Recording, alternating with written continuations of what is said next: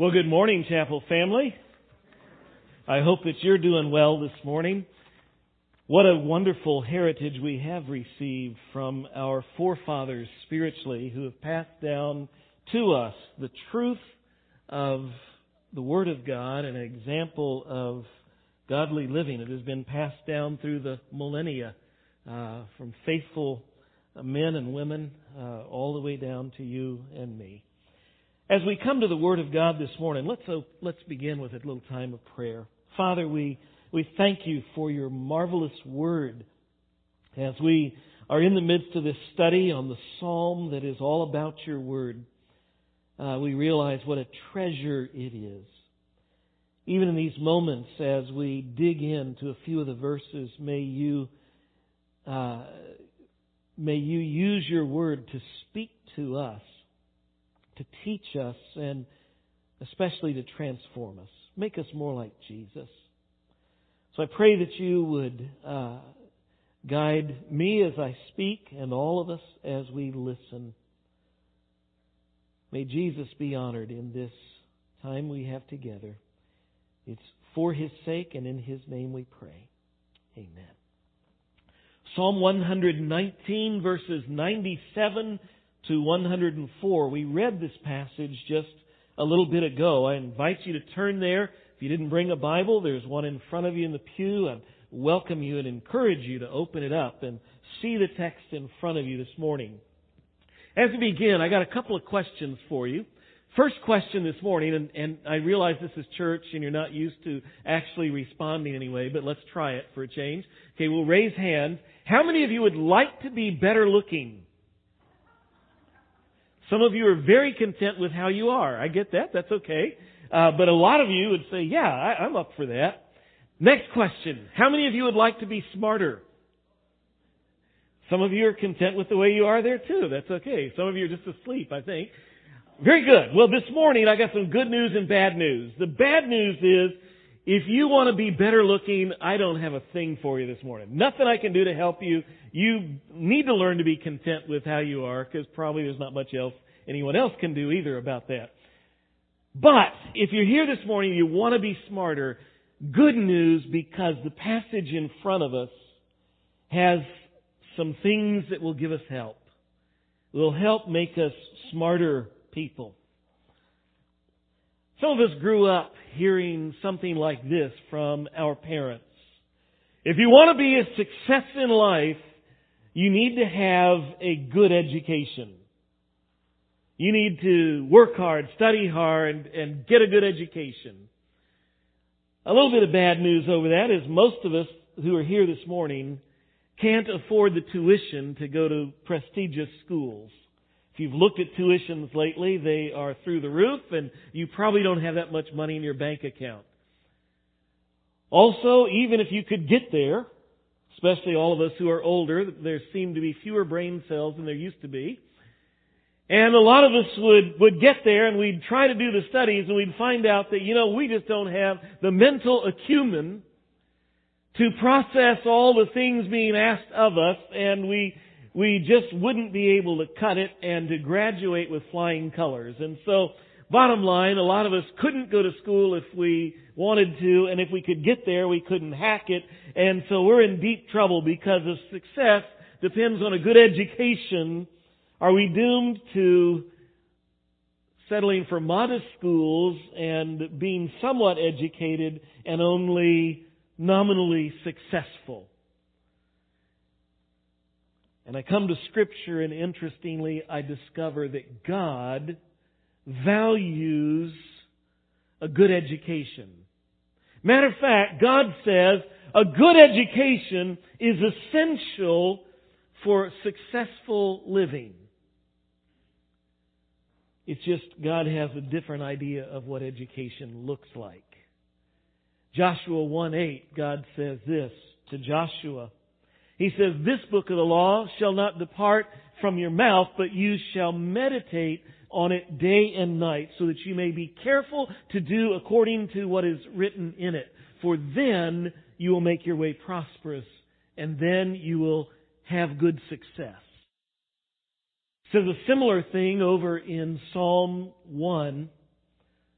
where the Scripture says, "Blessed is the man who walks not in the counsel of the ungodly, nor stands in the way of sinners, nor sits in the seat of mockers or scoffers, but his delight is in the law of the Lord. And in his law he meditates day and night. For he is like a tree that is planted by streams of water, that yields its fruit in its season, and whose leaf does not wither. And in all that he does, he prospers." See, God says that if you're going to succeed in life, you need a good education. The good news is, is that God's educational plan is affordable. And God's educational plan is accessible. Any of us can enroll, and any of us can do well in His school. God says the secret of success is knowing God's Word. The person who truly succeeds in life is the person who learns and who lives according to God's Word. And so as we come here to Psalm one nineteen and verse ninety-seven, our psalmist begins this section of his great psalm with these words, "Oh, how I love your law." I don't have to go to Harvard. I don't have to go to Yale. I don't have to have a four point oh grade average in school. I don't have to study astrophysics and and uh, get a a um, a medical doctorate in order to be a success. It says, "I love your law because in your word I get a superior education." Why does the psalmist say that the Word of God gives us a superior education? We're going to see that here in this text. But I, I want to note before we even start on the other things, I want to look at verse one hundred two. It's just down a couple of verses. And we read this passage earlier in our worship, so we've already read it, so I won't read the whole thing right now. But look in verse one oh two. He says, "I do not turn aside from your rules, for you have taught me." See, the reason that we find here in the Scriptures and we obtain here in Scripture a superior education is because we get an education here from the superior teacher. The ultimate professor is our teacher. We don't learn from somebody who just has a doctorate in whatever. We learn from the one who created everything. We learn from the one who knows how the, the planets are aligned and, and who knows every star by name. We learn from the one who, who created physics, from the one who holds the atom together. What does hold that together anyway? Nobody really knows, but God does. We learn from the one who created us and who knows how many hairs you have on your head right this second. He is the ultimate teacher. The Scriptures here are God's university. And I love the way that the New, New International, most of us have the E S V in front of us, but the New International Version translation of this verse one hundred two, I think, is fascinating. It says, "For you yourself have taught me." See, it's not just we're in the classroom and we're watching a video. He's saying that God Himself is our teacher through His Word. It's personal instruction. Here in the Scriptures, we hear God's voice. Four ways our songwriter here tells us this morning how God, four ways in which God's Word gives us a superior instruction.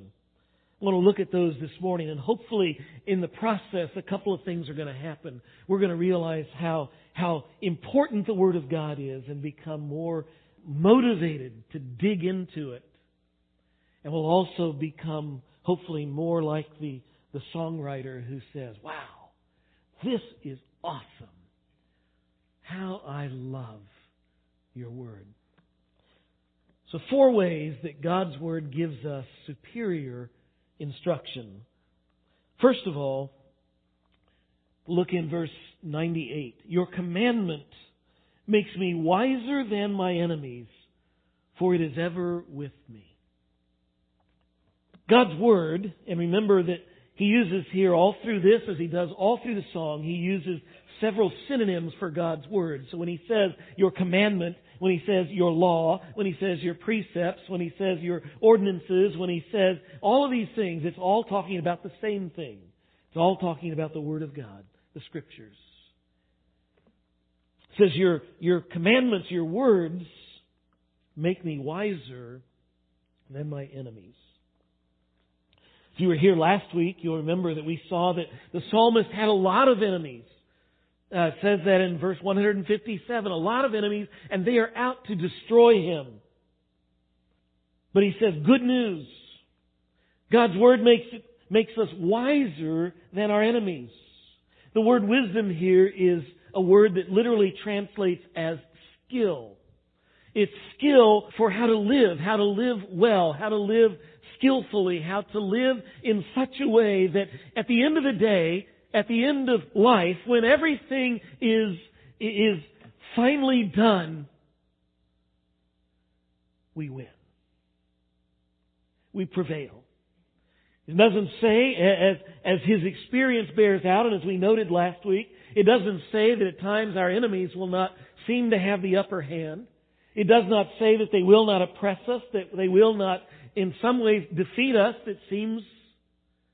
But at the end of the day, at the end of the story, when, when finally our history and human history is written, it will be shown that we prevailed.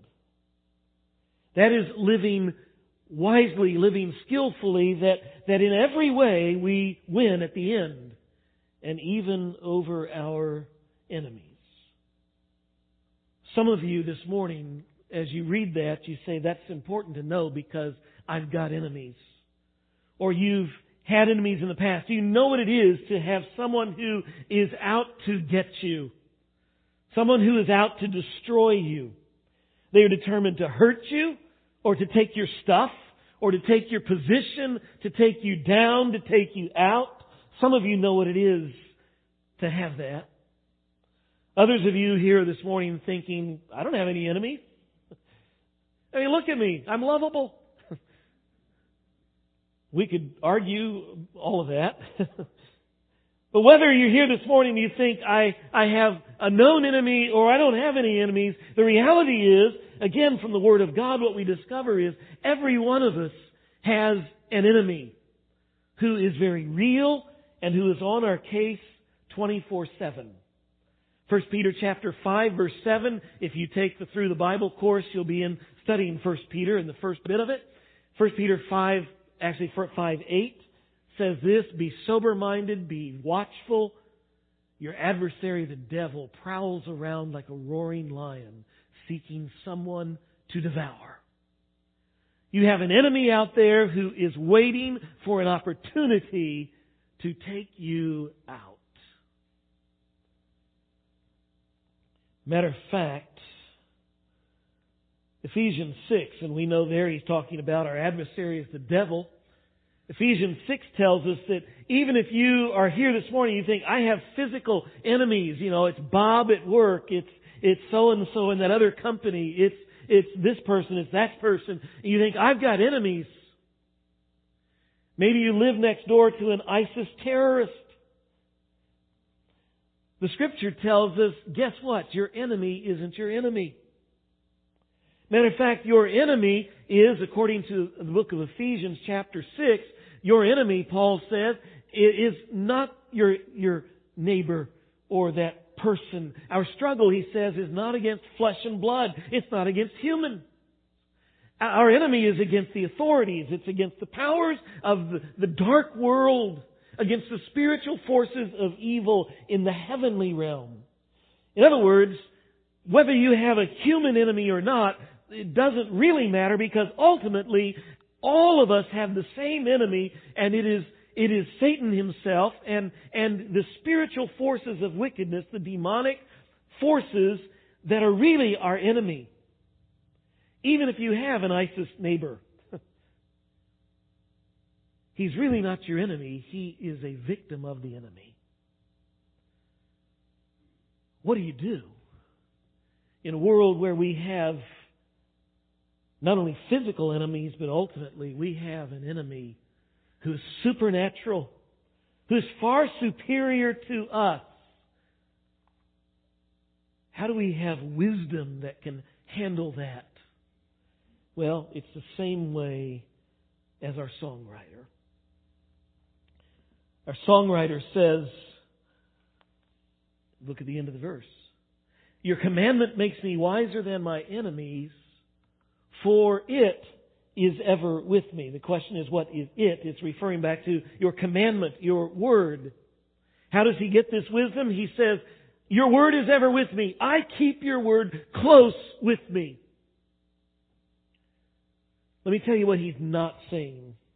He's not saying, God, I'm able, I, I have wisdom to stand and to prevail and to, uh, against my enemies, whether human or supernatural, because I've got a Gideon scroll that I keep in my pocket. Because they didn't have books, they had scrolls. What's a Gideon scroll? You know, the Gideon Bibles, the Gideon New Testaments. What he's not saying is, I got your word here and I keep it in my pocket, so I'm good. Keep it close to me all the time. We live in a day and time where we have more access to the Word of God than any generation ever. And any people, other people on this planet. In English, we have scores of translations of the Word of God. And they are available to us in print. They're available to us in in digital form on our iPads and our phones. And, and if you're too lazy to read, you can get it in audio, so you can just listen to it.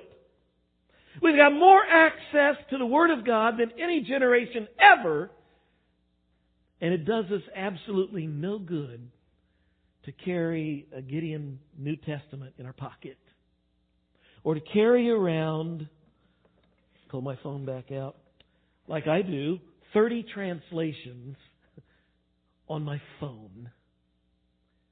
Does us absolutely no good if we don't read it or know it. See, I, I can't help but think to, to Jesus. You remember Matthew chapter four. He goes into the wilderness, and the Scripture tells us that he is tempted there by Satan. He is directly assaulted, not physically, but spiritually, by Satan. Satan tempts him, and Jesus has to stand against the temptation of Satan. And you remember how he does it? Satan comes at him with temptation, and what does Jesus do? He quotes Scripture. Three times Satan tempts Jesus, and each time Jesus responds by quoting each time a different verse, not only from the Old Testament, but from the book of Deuteronomy. Not exactly a book that most of you do your daily devotions from. And I realize, you know, if Jesus needed to know the Scripture so he could quote the Scripture to stand against Satan's attacks, what does it say for you and me? I notice Jesus, when you read the account there, Jesus didn't say, oh, Satan, ah, give me just a second. I'm sorry, I'm doing a quick Google search here. I know the Bible says something about that here. Let me find. He knew it. Who memorizes Deuteronomy anyway? Jesus did. Wow. Our songwriter says, I keep your word close to me. He's not saying, I keep it physically close. What he's saying is, I read it. And that took effort because he probably didn't have his own copy. He not only didn't have a little Gideon scroll in his pocket, if he wanted to read the scripture, he had to go to the temple or the synagogue and there to lay it out and to read it and take some notes and go home and think about it and memorize it. And that's the only way he could have it with him, have it close. Some might say, Pastor, are you saying that I need to memorize God's Word? Well, that's what he says in Psalm one nineteen eleven. We noticed that a few weeks ago. Your Word I've hidden in my heart. Memorize it. Learn it. Well, Pastor, I can't do that. I'm old. You, me too. Yeah, we all are. Saying, I think we all ought to get a little more serious about it. But Pastor, when I try to memorize, when I try to learn stuff, you got to realize it just goes in and it goes out. I forget it like that. Anybody else have that trouble? Yeah. I love what the, you remember D L Moody, old evangelist, late eighteen hundreds, said this. I love it. He said, the only way to keep a, keep a cracked pot full is keep the water faucet turned on. In other words, yeah, you got a leaky brain. Join the club. So what do you do? You keep pouring it in. And if you pour it in faster than it leaks out, you're good. Just keep pouring it in. My friends, let's keep pouring it in. Second reason that what God gives us here is a superior education, a superior wisdom. Not only is it, does it make us wiser than our enemies, but notice the next verse, verse ninety-nine. He says, I have more understanding than all my teachers, for your testimonies are my meditation. He says that God's education makes us wiser than our teachers. What he's not doing is denigrating education and teachers. A lot of you make your living as teachers. He's not saying you're wasting your time or the It's not some smart aleck kid boasting about how smart he is. It's not saying that it's bad or it's useless to get a high school diploma or to get an M A, a B A or an M A or P H D. It's not saying that somehow that if we learn our Bible, if we just sit here and study God's Word long enough, that not only will we learn the Bible, but suddenly we'll know all our math facts. We will also suddenly have insight into understanding all physics. That we will understand and will know all history, and that we, it's, it's not saying that at all. It's not saying that those studies are not profitable. It does not say that Scripture teaches us everything there is to know. So that I start studying my Bible and I know more than my teacher does about geometry. It doesn't say that. Doesn't tell us everything there is to know, but it teaches us everything that we need to know. Everything that we need to know specifically in two things. To be in right relationship with God, and everything we need to know to be in right relationship with one another. And it also teaches us everything that we need to know to live well in terms of what matters eternally. Going back to where we started, to succeed in life. In what really matters. See, this word for understanding means to see. A better way to for us to maybe get it if you translate literally to see, but it, it really would mean to have insight.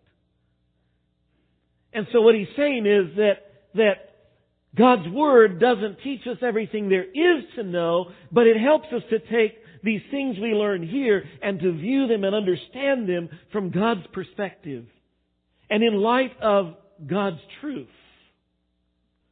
So he's not, he's distinguishing between accumulated knowledge and real understanding. He, he's not saying that this, this person knows more than his teachers in terms of content of information, but he has more, literally, he has more understanding than the teacher. You see, a man can become a master of physics. He can become the world-renowned expert on physics. Is there profit in that? Absolutely. There is value in understanding physics. But if that man does not come into a right relationship with God, when his life is over, what is his fate? His life has been a waste, and he is not in relationship with God, and the Scripture says he is lost eternally. He's lost because he has not come to know the God who created physics. But you can never go to school. You can never have, you might be a person who never has a formal education, who never has opportunity for that, but you have, if you learn the Word of God and you take what you learn of the Word of God and you live according to it, and you come into a relationship with God, such a one has real understanding that is deeper than the world-renowned expert in physics. Because he has a relationship with the God who created physics. And so it is that there is hope for every one of us. No matter what our level of intelligence or our level of education, he says God's Word makes us wiser than folks with truckloads of P H Ds. Speaking of God's Word, Paul writes to Timothy, says in chapter three and verse seventeen, he says of Scripture that it is sufficient to make the man of God complete, equipped for every good work. So that what we have here in Scripture is everything we need to do every good thing that's important eternally. So how does our songwriter get this understanding from God's Word? Notice the last part of that same verse, verse ninety-nine. I have more understanding than all my teachers, for your testimonies are my meditation. How does he get this wisdom? It's just not by reading God's Word. It's by meditating on God's Word. We talked about this, and, and by the way, it's, it's also in verse ninety-seven. It is my meditation all the day. So twice in this these eight verses, he talks about meditating on God's Word. What is meditating on God's Word? We talked about it a few weeks ago. But when we hear the word meditation, so often what we think of is that Eastern concept that, that uh, Eastern religions do. Meditation is, um, you know, let's cross our legs and stick our little fingers up here and we, and we, um, um. And what do you do? The whole thing they say in meditation is you empty your mind. Well, at best, that is worthless. And at worst, it is dangerous. And it is not what the Bible means when it talks about meditation. Meditation, when the Bible speaks of it, is not about emptying the mind, but engaging the mind.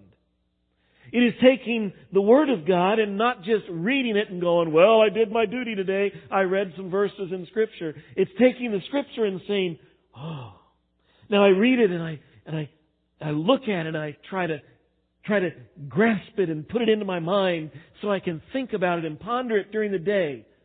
Meditating it is taking God's Word and, and thinking, now what did it say again? Now what does that mean? And how does that matter? How does that apply to my life? To who I am, to who God is, to what He wants of me? That's meditation. And I think that when it comes to meditating on God's Word, as twentieth, first century believers, we're, we're lacking in reading God's Word, but we're even worse off in terms of meditating. I think it is a, for the most part, a lost discipline, a lost art among believers. And I think there's a lot of reasons we could we could put to it. One of it is we, we just think, hey, you know, I've got the Bible. We kind of take it for granted. We got it everywhere. And because it, we, it's everywhere, we just kind of, well, you know, I don't really need to think about it or read it. Or it's just kind of here. It's on my phone. I mean, goodness, they couldn't be more with me. But I see two big issues very quickly that I, that I think are a problem. And it's it's the danger of distraction. It shows up in a couple of big ways, I think. One is busyness. Busyness. There is no time to meditate on God's Word because, quite frankly, our schedule is packed. If today, I, I, as, as I'm out in the foyer and you're going by, we say, hey, let's get together. With a whole lot of us, we'd be sitting there, when can we get together? I don't know. Well, I don't have any time this week, but I can give you ten minutes next Thursday. Or maybe uh, two weeks from Friday, we can squeeze in uh, time for coffee uh, between this and that. It, any of your schedules resemble that? And quite frankly, we can't meditate on God's Word because there isn't time. Well, if that's you, one thing you probably need to do is start cutting some things out of your schedule. But the reality is, even as busy as most of us are, we have a lot of time. It's just we fritter that time away looking at silly YouTube videos or um, on Facebook or Twitter, or I'll really step on toes here, consumed with sports, or fill in the blank. I have a feeling when we get to heaven and we look back on our life, every one of us will say, I had a lot of time. I just filled it with a lot of trivial stuff. Busyness is an enemy of meditation. There's another big enemy of meditation, meditating on God's Word, and it is noise. You see, meditation takes this thing called thought. And it's hard to think when everything is blaring in our ears. So we always have the T V on in the house, and in the car we always have the radio on, and, and when we're not in the car or the house, we've got the things in our ears. From the time we get up till the time we drift off to sleep, for so many there is noise and there's no opportunity to think. And I think that is something that Satan loves because he knows it's dangerous if you think. And I think it's something that a lot of people are afraid of. Because when it gets silent, I have to think. And when I think, I have to deal with things. And I might even have to listen to God about things that need to change in my life. Let me, where's the music? Let me. Busyness and noise. One more way that our that God's education is superior. It gives superior wisdom. He says, verse one hundred, I have more understanding than the aged, for I keep your precepts. He says, I've got more, I've got more understanding than the elderly. Again, he's not dismissing or diminishing the value and wisdom of elders. There's an awful lot that you and I can learn from our elders. We ought to, therefore, honor them, and we ought to appreciate them. And I, especially since I now are an elder, no, it, the reality is there's a lot of value. We should place a high value on our elders. But this word for understanding is a little different than the word for understanding in the verse before. They're different Hebrew words. This Hebrew, this word here means to distinguish between, to separate. In other words, it's discernment. It is the ability to look at a situation or to look at a decision or to look at, at ideas and to discern between wisdom and folly, what makes sense and what is foolishness. And one of the, the, the reasons that elders tend to have, that older people tend to have wisdom, is because they've got that thing called experience. And experience tends to help older people become wiser. It's not always true that older people are wiser. There are young fools who simply grow into old fools. But most folks, as they get older, they get a little wiser. The twentieth century singer and poet, some of you may know her name, Portia Nelson, Uh, she wrote a little piece called An Autobiography in Five Chapters. If you don't mind, I'm going to take the time to read all of it right now. And I think you'll identify with it, and it's actually not long at all. Chapter one. I walked down the street. There's a deep hole in the sidewalk. I fall in. I'm lost. I'm helpless. It isn't my fault. It takes me forever to find a way out. Chapter two. I walk down the same street. There's a deep hole in the sidewalk. I pretend I don't see it. I fall in again. I can't believe I'm in the same place. But it isn't my fault. It still takes a long time to get out. Chapter three. I walk down the same street. There's a deep hole in the sidewalk. I see it. I fall in. It's a habit. But my eyes are open. I know where I am, and it is my fault. I get out immediately. Chapter four.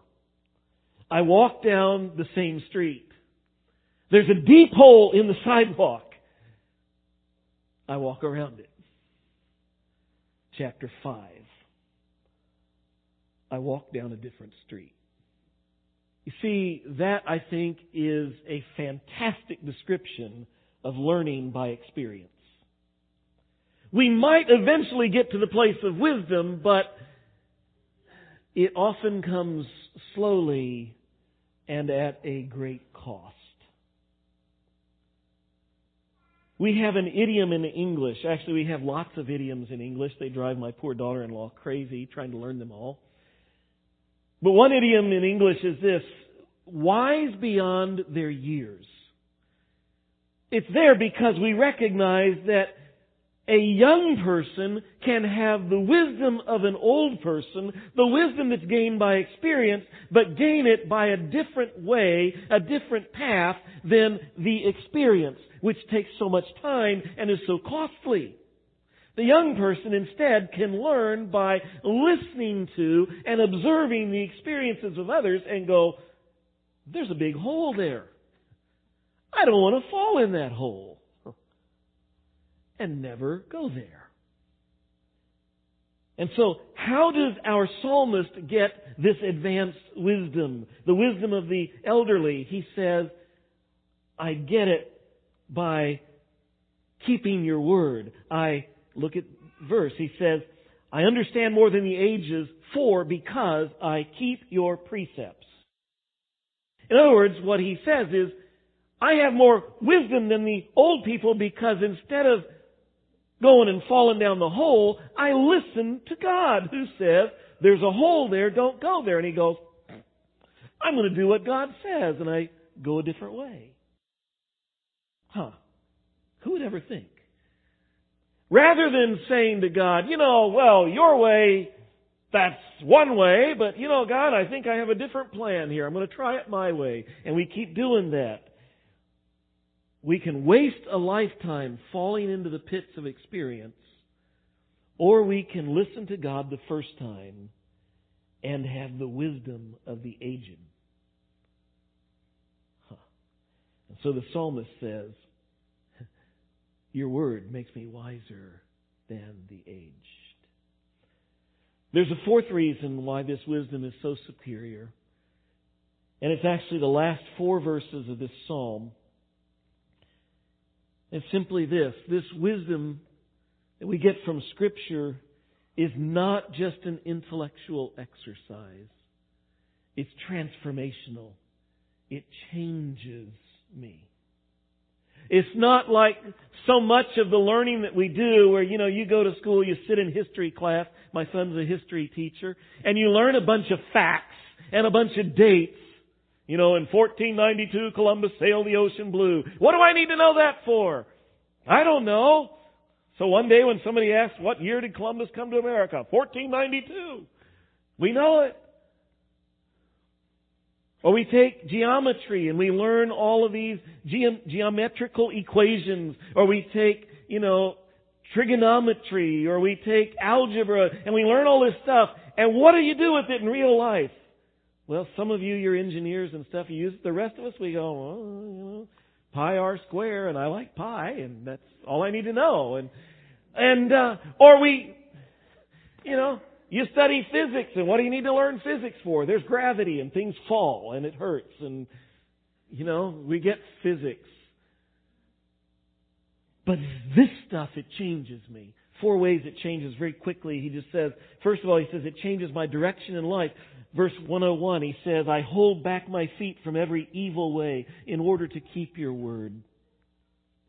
He says, I avoid, I hold back my feet from every... He's saying that I avoid... You know, it was the last thing in that little that last chapter. I take a different street.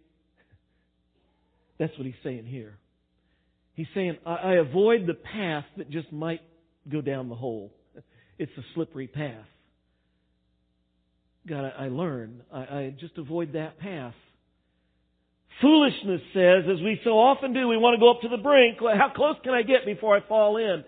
Wisdom, we say, I'm going to go this way. Thank you, God. Got it. It changes my direction. I'm not looking for what I can get away with. I'm looking how close can I go to, to what God wants. Secondly, he says, not only does it change my direction that way, but it changes my direction because uh, I'm committed to following you. Notice in the next one, he says, verse one oh two, he says, I do not turn aside from your rules. I'm committed to following what you say. Why? Go back to, for you, remember what we said earlier? You yourself have taught me. God, I do it because it's personal. See, I'm getting to know you. You yourself are teaching me, Lord, and I do it because it's not just because it's right, and it's not just because it's better for me, but it's because, Lord, I love you, and this pleases you, and I want to do it for your sake as well as mine. Not only does it change my direction, but then he goes on, it changes my desires. Verse one oh three says, how sweet are your words to my taste, sweeter than honey to my mouth. God's words are sweet.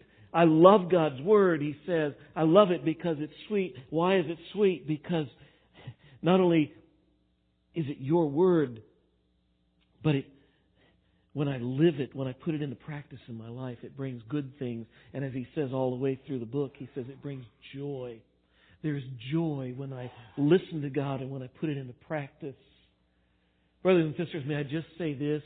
If you or someone you know is a bitter person, if they're a grumpy person, you're not feeding on and living by God's Word. When somebody is living, when they're, they're feeding on God's Word and they're living it out, they are a person of joy. I am now sixty years old. I have watched. I have never yet met a person who is feeding on God's Word and loves God's Word and lives God's Word who is not a joyful person.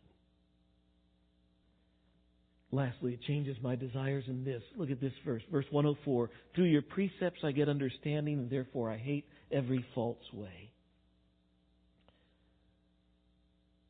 The more that we learn to see life through God's perspective, when we see life through His eyes, the more we develop God's, God's view of life in our heart, and we see God's view of sin.